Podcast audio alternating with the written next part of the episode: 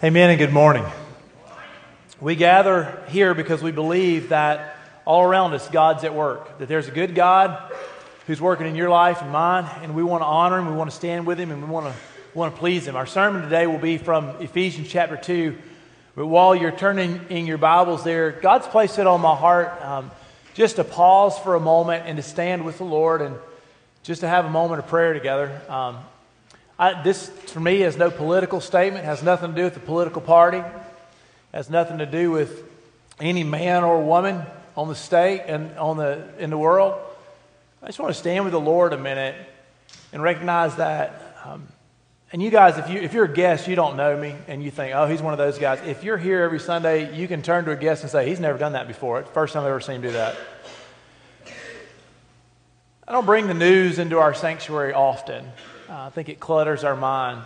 But on Monday, legislators in New York passed legislation that breaks my heart and I think breaks the Lord's heart. And I just want us to stand with the Lord and ask for God's healing, not just in New York. What happened in New York is what people feel everywhere. It's not their problem, it's our problem. But I just want to ask God's healing on us. Would you join me in a word of prayer? Father, I ask for your grace this morning. That our minds won't be scattered and divided as we approach your word. But Lord, that just in this moment, we could stand with you in your kingdom. God, we grieve as I believe your spirit is grieved. Not just for what legislators in any one state have chosen, but God, for sin around the world. For a lack of love for the unborn. And God, I pray a prayer of repentance for my brothers and my sisters. I stand as their substitute in their place this morning. God, and I repent to you. And I ask that your spirit would grant us healing. On the inside first, Lord, that you would heal our hurts and our wounds. God, that all mothers around the globe who've suffered in the past from the decision of an abortion, that you'd bring them healing. That you bring them gospel healing. That you bring hope and light into their heart. God, that you would be their defender. You'd rescue them and raise up a great testimony from their lips. But Father, for all those mothers that are wrestling today with pressure and fears from every side who stand alone, God, I ask that your spirit would become their comforter and their advocate, that you would raise up churches around them, healers and helpers around them. And God, I pray for us as a populace, as a people, God, that you would show us what's in our hearts and our minds. And then your mercy, God, you would save us from our own pride. Lord, I pray that in the state of New York and around the world that you would work beyond the laws that defy you. God, that your spirit would do a work that no legislator could undo. God, that you would start revival and hope and healing. And start with us, Lord, right here. We are full of sin of many kinds, and we confess it to you. But God, I just pray today for our nation, for our world, and for our hearts. Lord, we stand with you, and we grieve, and we commit this situation into your care. It's in Christ's name we pray. Amen. We've been in a sermon series called More Than You Can Imagine. We're trying to discover God's design, God's will, God's plan for His churches. What I think we'll find in the book of Ephesians is that you came to the Lord looking for salvation, just looking for a final resting place. Basically, you didn't want to go to hell when you died. But what you're going to find is that in the gospel of Jesus Christ, you've been given so much more than just the forgiveness of your sins. That cross that was erected outside the walls of Jerusalem 2,000 years ago, it did more than just heal your sins and put your name in the Lamb's Book of Life. And today is a sermon that we get to explore the power of the cross of God. Have you ever imagined that the power of Jesus dying on the cross could unleash such healing that nations could come to peace with each other if they so chose in the power of the gospel? Have you considered for a moment that even in the face of all of our offenses and mistakes and foolishness, that it's the power of the gospel from the resurrection of Jesus Christ that could undo the racism that lives in our heart, that could level out what we see as classism? Do you believe that by dying on a cross outside the city walls of Jerusalem, the Son of God offering Himself for us unleashed a power that could level the nations and allow us to let go of any selfish pride that caused us not to see that we stand with brothers and sisters in Nigeria and in North Korea persecuted for the gospel. Like, I believe that I bring so much pride and selfishness to the table every morning when I wake up and breathe. I don't mean to. It's just my human condition. And I want to be cured of this. I want to be able to love my neighbor as I love myself. Listen, I want to be able to love my enemy. I want to be free from all the things that divide so that I can see every other human the way God sees them.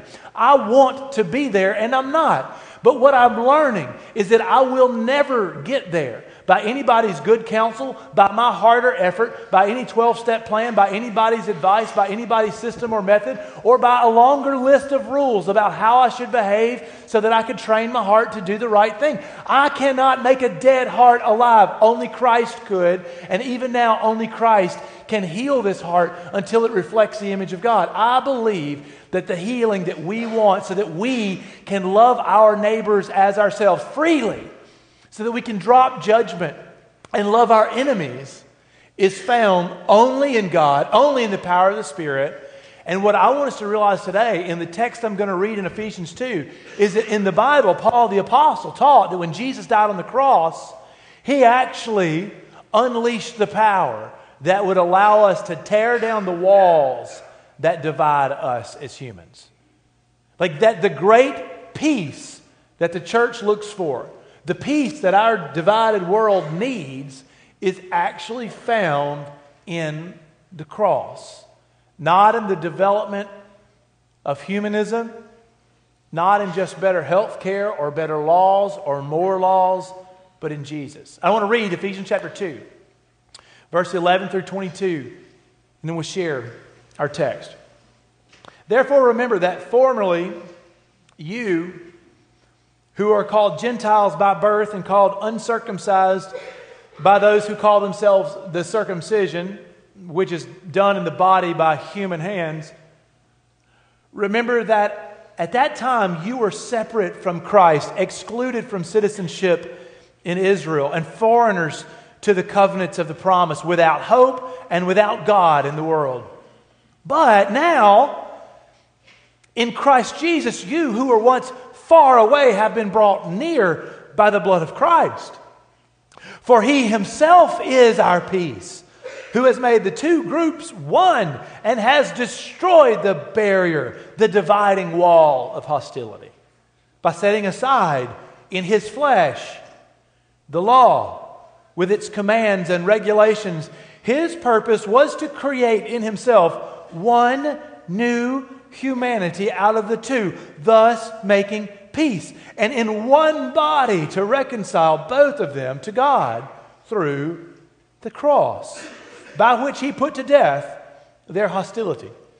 He came and preached peace to you who were far away, and peace to those who were near. For through him we both have access to the Father by one Spirit. Consequently, you are no longer foreigners and strangers, but fellow citizens with God's people and also members of his household. You're built on the foundation of the apostles and prophets, with Christ Jesus himself as the cornerstone, the chief cornerstone. In him, the whole building is joined together and it rises to become a holy temple in the Lord.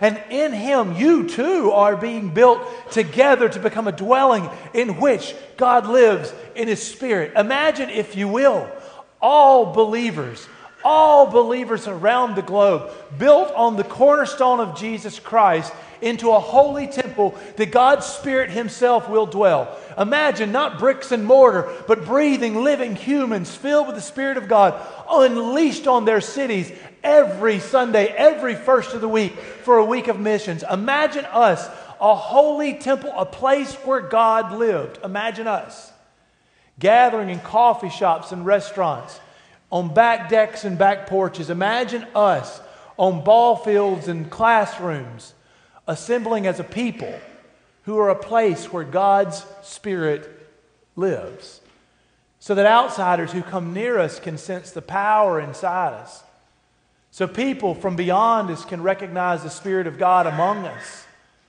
So people would begin to say what's different.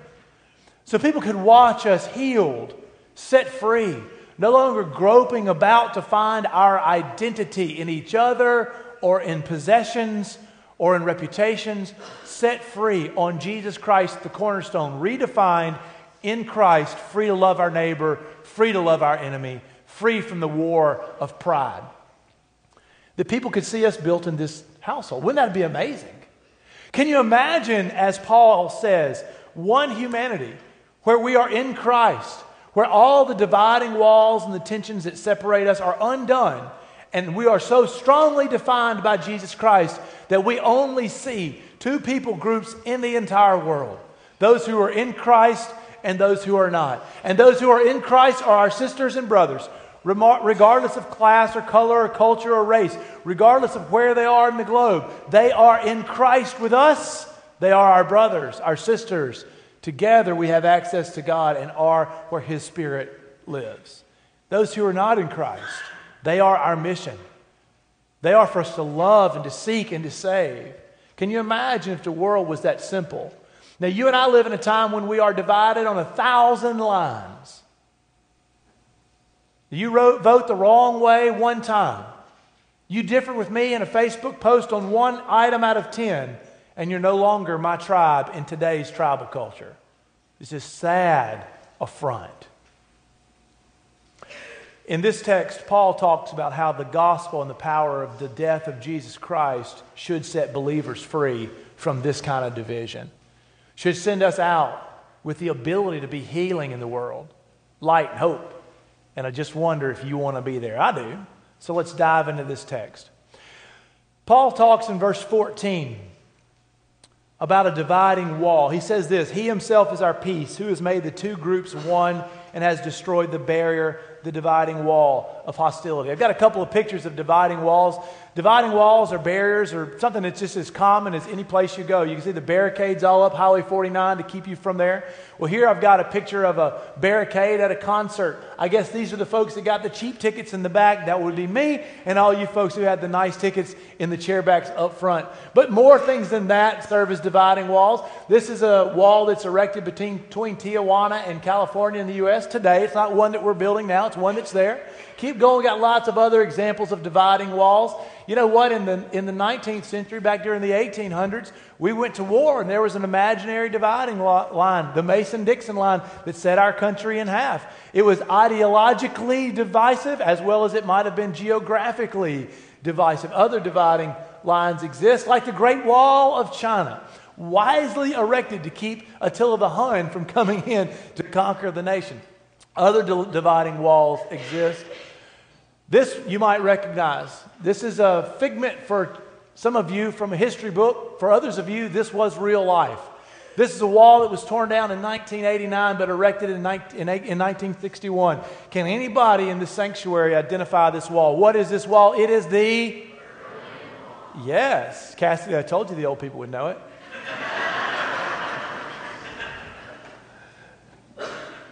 When I was a kid, probably a seventh grader, I remember hearing that this wall came down. It was a big deal on the news. I had no idea why it was such a big deal on the news. It was a big deal because at that time, this physical barrier represented an ideological barrier, and it was inconceivable that we would ever cross over it. This barrier divided East Germany from West Germany, which, I mean, that's fine, let the Germans have it. But more than that, it represented the allies of the Soviet Union and communism to the east, from those for a free society in the west. That wall was as real and concrete as any wall on the planet, but it represented ideas of a greater weight than the rocks and iron that made it. Well, I remember President Ronald Reagan went and presented a speech that has become one of the most famous speeches in American history. He went to Germany, and in this controversial speech, which didn't have great impact on the wall coming down, but it sure was inspirational, he said, and I bet you can help me finish this sentence, "Mr. Gorbachev, tear down this wall." That's right. I'll read it to you. "We welcome change and openness, for we believe that freedom and security go together, that the advance of human liberty can only strengthen the cause of world peace. There is one sign the Soviets can make that would be unmistakable, that would advance dramatically the cause of freedom and peace. General Secretary Gorbachev, if you seek peace, if you seek prosperity for the Soviet Union and Eastern Europe, if you seek liberalization, come here to this gate, Mr. Gorbachev. Open this gate, Mr. Gorbachev. Tear down this wall. And a few years later, after that June 12, 1987 speech, 2 years later, the wall was torn down, and what people thought was impossible was possible. I wonder today if it is possible to tear down the dividing walls that we've erected between human and human. For some of you, the wall of pride that stands between you and a reconciliation with your father, your family, seems absolutely impossible to overcome. For some of you, the racism that you were born with seems so normalized that you're not sure that you would ever want to overcome it, or if you could, if you tried. For some of you, the classism that you experience without even knowing it's become a filter that you look through, you don't imagine, you don't know that you could ever tear down that wall. Or 1,000 other dividing walls that separate us today, whether it's politics, religion, or ideologies. I've no idea, but you wonder if it's ever possible to stand simply in Christ. Could the dividing wall be torn down? Well, in Paul's day, in this text in Ephesians chapter 2, he does something that's really remarkable. In verse 14, when Paul says that Jesus in his flesh tore down the dividing wall of hostility, I think this is what he meant. So for the Jewish people, they understood the law of God, the Torah, as what defined them. They circumcised their children as a sign that they were part of Abraham's covenant.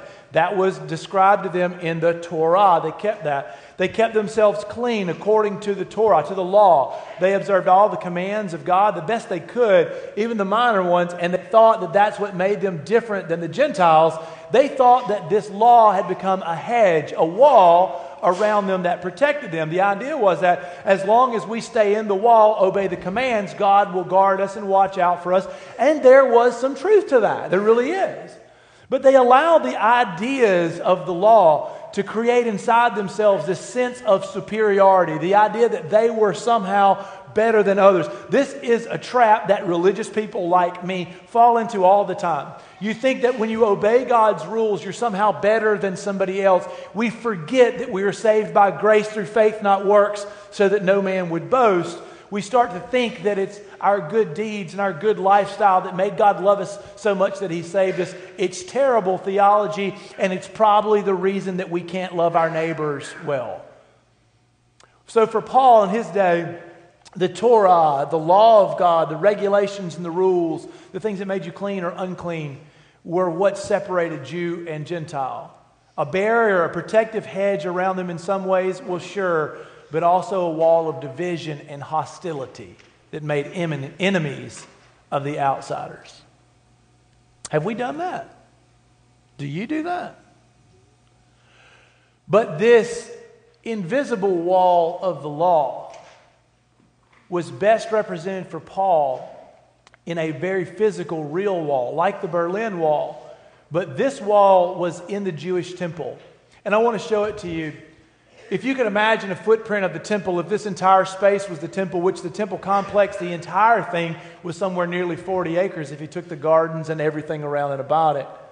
But if you could imagine a large space that was the temple, you probably know this, that the exterior courtyard was open to the nations, to the Gentiles. In fact, even in the Old Testament times, the Bible said that my house will be a house of prayer for the nations, Isaiah chapter 56 and 57. So the nations could come in, the Gentiles could come into the court of the Gentiles. But before they went into the court of the Israelites, where the Israelite men and women gathered, there was a dividing wall. I'll show you another picture so you can see sort of in more real life what this wall would have looked like. Do you see the red arrow pointing to the wall? This wall would have been about 4.5 feet tall, says Josephus. There are 13 pillars around the exterior of this wall. And on these pillars, there'll be some signs that I'll tell you about in just a moment. But this wall literally divided the temple so that all the outsiders stayed on one side and the insiders on the other. Now, in the Jewish mind, the temple of God, the closer you move towards the Holy of Holies, the tall building in the back, the closer you move to God. You want access to God. The whole point of going to the temple was to be near to God. But a Gentile could only come some distance, far away. Now, this dividing wall had 13 pillars around it. And on the pillars, there was a sign with an inscription. I'd like to show it to you. Archaeologists discovered two of these signs so far. They look something like that. But what is written on them in Greek and Latin, to make sure nobody misunderstands, says exactly this. No stranger, foreigner. No foreigner is to enter within the balustrade. That means past this wall, around the temple and enclosure. Whoever is caught will be himself responsible for his ensuing death. You know, I mean, I've seen signs at the pool that say swim at your own risk, you know. This one's pretty explicit though, right?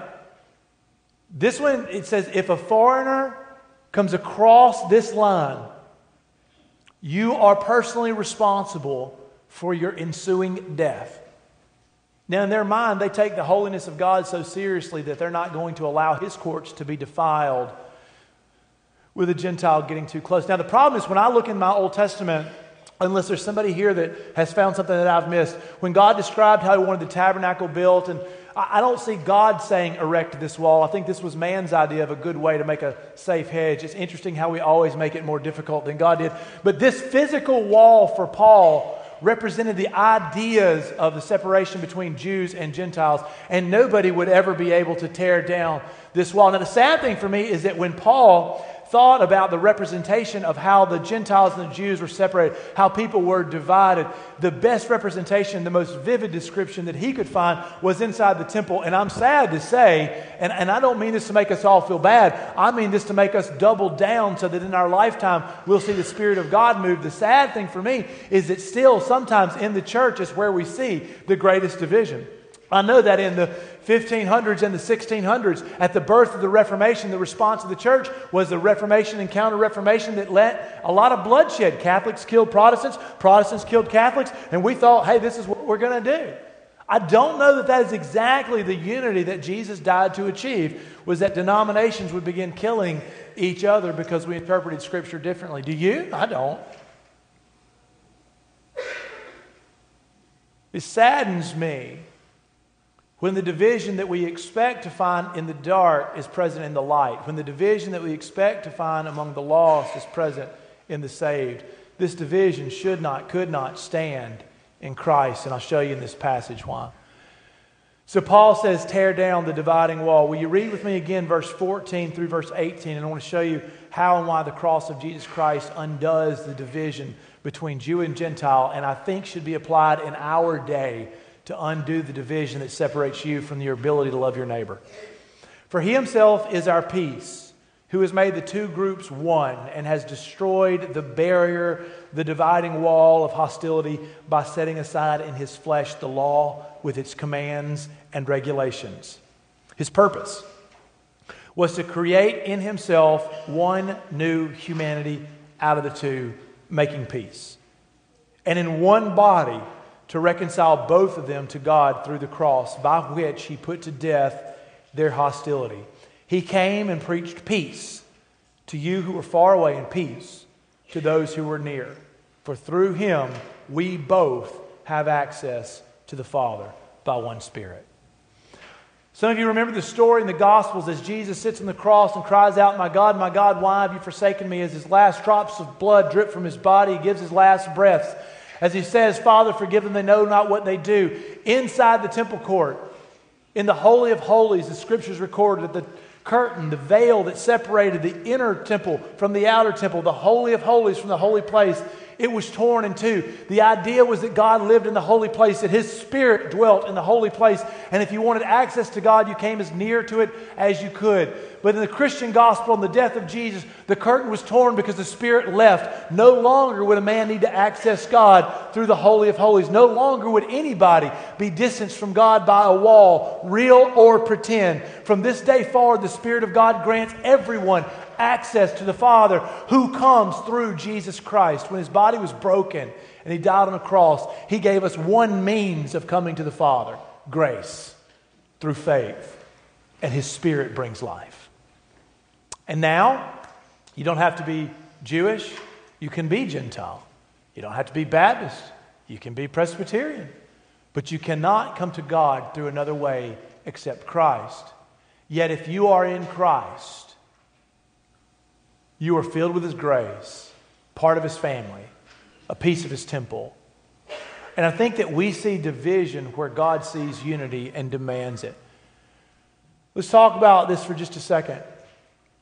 How is it that the death of Jesus can undo racism? How is it that the death of Jesus can undo classism and sexism? How is it that the death of Jesus can allow us to see our brothers and sisters around the globe as brothers and sisters? How is it that the death of Jesus can undo my pride and allow me to love my neighbor? He says here in the text, speaking of Jews and Gentiles, verse 15, by setting aside in His flesh the law with its commands and its regulations.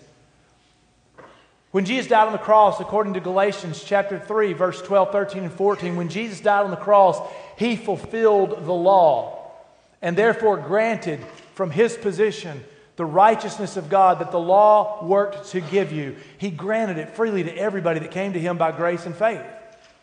And so now there's no reason for a Jewish person to think that he is superior to a Gentile person. The law is null and void. You can work as hard as you want, but what we've learned is the law doesn't make you righteous. Rather, what makes you righteous is that in His flesh, Jesus died a death He did not have to die, to give a life He did not have to give, so that all of us could be set free and made righteous, not by good works of the law, but by grace through faith. And if we're all set free by grace, then we're all on one level footing. If we're all set free by grace, then we're all God's sons and daughters in the same way.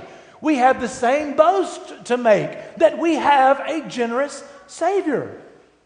We're in Christ. In His flesh, He undid the law. When He undid the law, the Jew no longer had a reason to believe he was better than his brother. He no longer had an opportunity or a motivation to look down his nose at a lesser, because there were no lessers. With the law undone, when we showed you that righteousness was a gift from God, suddenly every man, every woman, regardless of their station, if they are in Christ, they've received the same grace that you've received. Saved by the same Savior you've been saved by. Their merit leveraged the same zero as yours. They have the same boast, the same hope. How is it that the death of Jesus outside the walls of Jerusalem can bring peace and unity? It would be that if we opened our eyes to recognize that all of us sinners have all been saved by grace, and our response should be gratitude and thankfulness. If we could rightly see what Jesus has set each one of us free from, I mean the cleanest and most noble, the most upright of the deacons, if we could see what God has set us free from, then our hearts would be overwhelmed with gratitude, and we would be no more tempted to have a superiority complex to any man, woman, or child. Rather, we, as a grateful beggar, would be thrilled to tell the next beggar where to find the bread of heaven. In His death, Jesus leveled the playing field. He undid the law and our boast. I want you to recognize that the only hope you have for loving your neighbor is the cross of Jesus Christ. And here's why. From personal experience and from reading the Scriptures, I've learned that the real problem, it's not in our laws and rules, it's in our hearts and minds. I've learned that the real problem we face is not that we lack enough enlightenment or education, it's that our hearts are prideful and sinful. You can re-educate us. You can enlighten us further. You can give us more laws to legislate our behavior, but you can't keep us from biting our lips from gritting our teeth and begrudgingly going through motions that we don't mean, because you cannot transform a human heart. I tell you, the real win would not be that somebody could make me pretend to love my neighbor. It would be that God could let me really love my neighbor. The real win would not be that God could let me pretend to accept those from any station in life, but that I could in truth love them. The real win wouldn't be that I'd become a better hypocrite or that you could force my hand. It would be that from the wellspring of my heart, a change and new creation would flow. And in the image of Jesus Christ, I could love as he loves. And there is no law that will achieve that. There are no rules that will make that happen. The real problem is the human heart, and therefore the only solution is the power of God working inside us. The death of the Messiah Jesus, the sending of his Holy Spirit, it's the only hope we have. Why? Why is it so important that there's no division in the body of Christ? As I read this text, I see verse 19 through verse 22 when Paul describes us as a temple. When Paul says that the believers on earth are like a temple that God's Spirit dwells in. I don't know about you, but I'm not sure that God wants to live in a house that's got walls all over it. I'm not sure that God wants to walk into his household, his sanctuary, and find a brick wall at every turn where he can't get from one room to the next. Imagine your household. Imagine if your house was filled with people that were bitter and angry, and the solution for every angry person was another locked door. Instead of a changed and repentant heart, it was a locked door, another wall. And imagine you are trying to make your way through that house when every room is locked and every kitchen has a hedge. This is mine and that's yours. There's tape on the floor. Don't cross it. Can you imagine walking through a house that's walking on eggshells with every breath, where there's anger at every turn, where there are brick walls and locked doors, and that is your palace in which you should dwell and delight? Absolutely not. When God walks to the temple that he's built through his redeemed hearts and souls, he deserves to walk in a temple that is undivided and loves one another. And I pray for the day that you look at a brother or a sister from any nation, from any land, from any race, from any color, from any church, from any background, who has faith in the resurrection of Jesus Christ, and tear down the dividing walls. When you let the power of the gospel of Jesus Christ break down what Satan has erected. When you allow the power of the death of Jesus Christ and his resurrection to break down what our culture has built, to break down what your pride has piled up. So the first reason that I believe we've got to have unity is because God deserves a house that's not divided. The second reason is this. In the book of Ephesians in chapter 1, here in chapter 2, and even more strongly in chapter 4, the church is described as the body of Christ. Jesus walked this earth, and he taught, and he healed, and he raised the dead. He represented God here. He was God among us. He calmed nature and fed the hungry. And then when it was appointed as a sacrifice, he died in his flesh for us all. He was raised to give us life so that we can overcome the dead. But then, in his flesh, Christ ascended to be with the Father. Listen to me, the body of Christ had been our rescue, and now he's gone to the right hand of the Father. What will the earth do? What is the hope for the earth? And the answer was the body of Christ, reconstituted in God's people. In the Bible, you are the body of Christ. His hands, his feet, motivated by his mind. He is the head. His Spirit leads us. We are the body of Christ on earth. We carry out his good deeds. We are the healers and the help. We bring the truth and the teaching. We care for the unloved and the lonely. We are the body of Christ. Not just Carterville, but all of God's churches. The body of Christ. And hear me say this, my God is no Frankenstein. It's an insult to his glory to think that his body could not get along well enough that we would disgrace him with our own prejudice, pride, and disunity. I don't know that we stop to understand what an insult it is to the cross that Jesus would give the one life he had to give to make us his body, and then we would offend his glory by refusing to love our neighbors. That Christ came to undo sin and pride, but we would cling to it willfully and erect dividing walls in his body. Christ is no Frankenstein. His body is bride unified. And the third reason that I think the church has got to be unified, we've got to tear down the walls in our hearts that separate fathers from sons, families torn in half, churches splitting. The reason we got to tear down these walls is because the mission of God cannot be compromised. Jesus died outside the walls of Jerusalem so that he could save the sons and daughters of Adam and Eve, so that he could redeem his children. And our bickering and our arguments and the walls that we spend our energy building sometimes keep us from focusing on what should be our priority, the glory of God and the salvation of his people.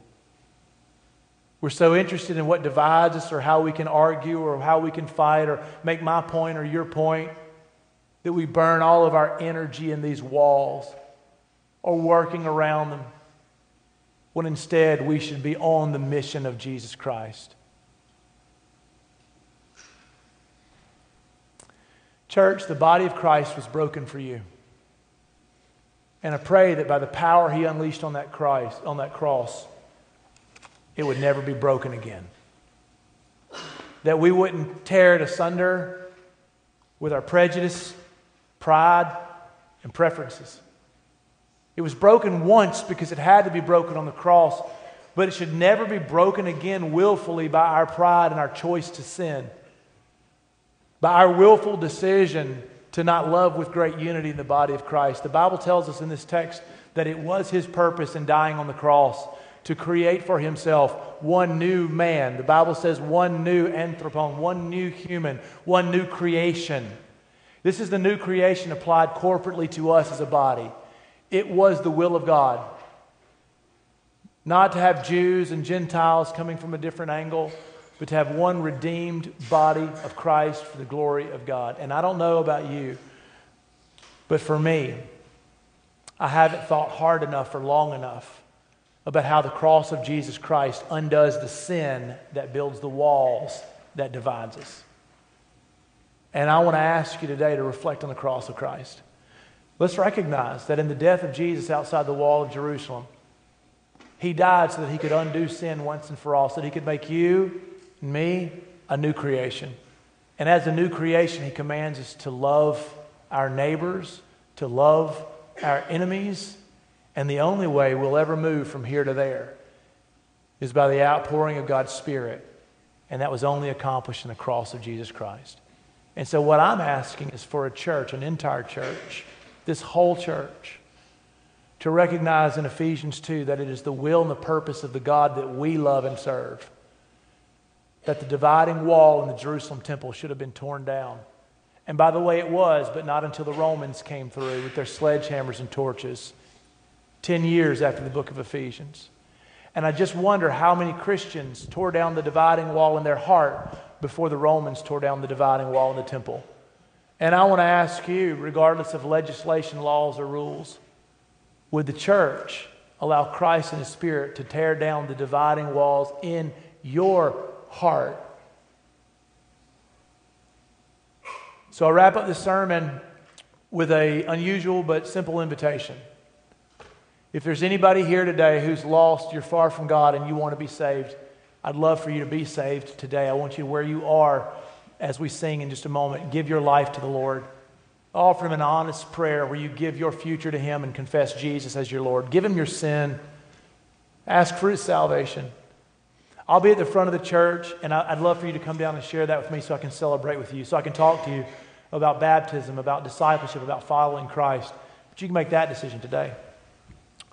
Second, I think there are tons of us in here that if you reflect honestly on your own heart, there are still dividing walls that are standing. And you know what they are. Your pride has built them. My pride has built mine. It scares you to even think about touching them, much less trying to tear them down. Your pride is screaming in your ear right now to warn you not to touch them. And I just ask you if you would obey God and allow God's Spirit to undo the pride and the sin that's in our hearts that keeps those walls up. Would you let the cross of Jesus Christ do its full work? Would you honor Jesus and give him glory by showing him one humanity in Christ? Today, if that's your desire, then I want to ask you to do your business with God as we sing in just a moment. Sit and pray. Don't stand and sing today. Sit and pray. The altars are open. I want to ask you to come and pray at the altars. If God moves you to come in front of the church, you don't have to speak. You don't have to share anything with anybody. But if God asks you to come and pray, come and pray. But let's let God have His full work in our souls. Will you bow your heads with me? As I pray, would you imagine that dividing wall, the one that Christ wants to tear down, the one that He wants to bring a sledgehammer to? Would you imagine it before Christ and join me in this prayer? Father God, I ask you that in your great power you would do what seems impossible, that you would divide, that you would heal a divided nation. God, that you would tear down the walls that separate, that believers would be the first to feel the quickening of your Spirit, that believers would be set free, that believers could love an enemy. God, I pray that you would allow Christians, your churches around the globe, to sense a movement of your Spirit. And beginning in this church, Lord, and beginning with every one of us, God, that you would show us these walls. And in the power of your Holy Spirit, you would undo them and tear them down. God, I pray that you would change us, that you would make us new creation starting today. God, that you would do what seems impossible. We ask your blessings as we give over these walls for you to tear them down. In Jesus' name.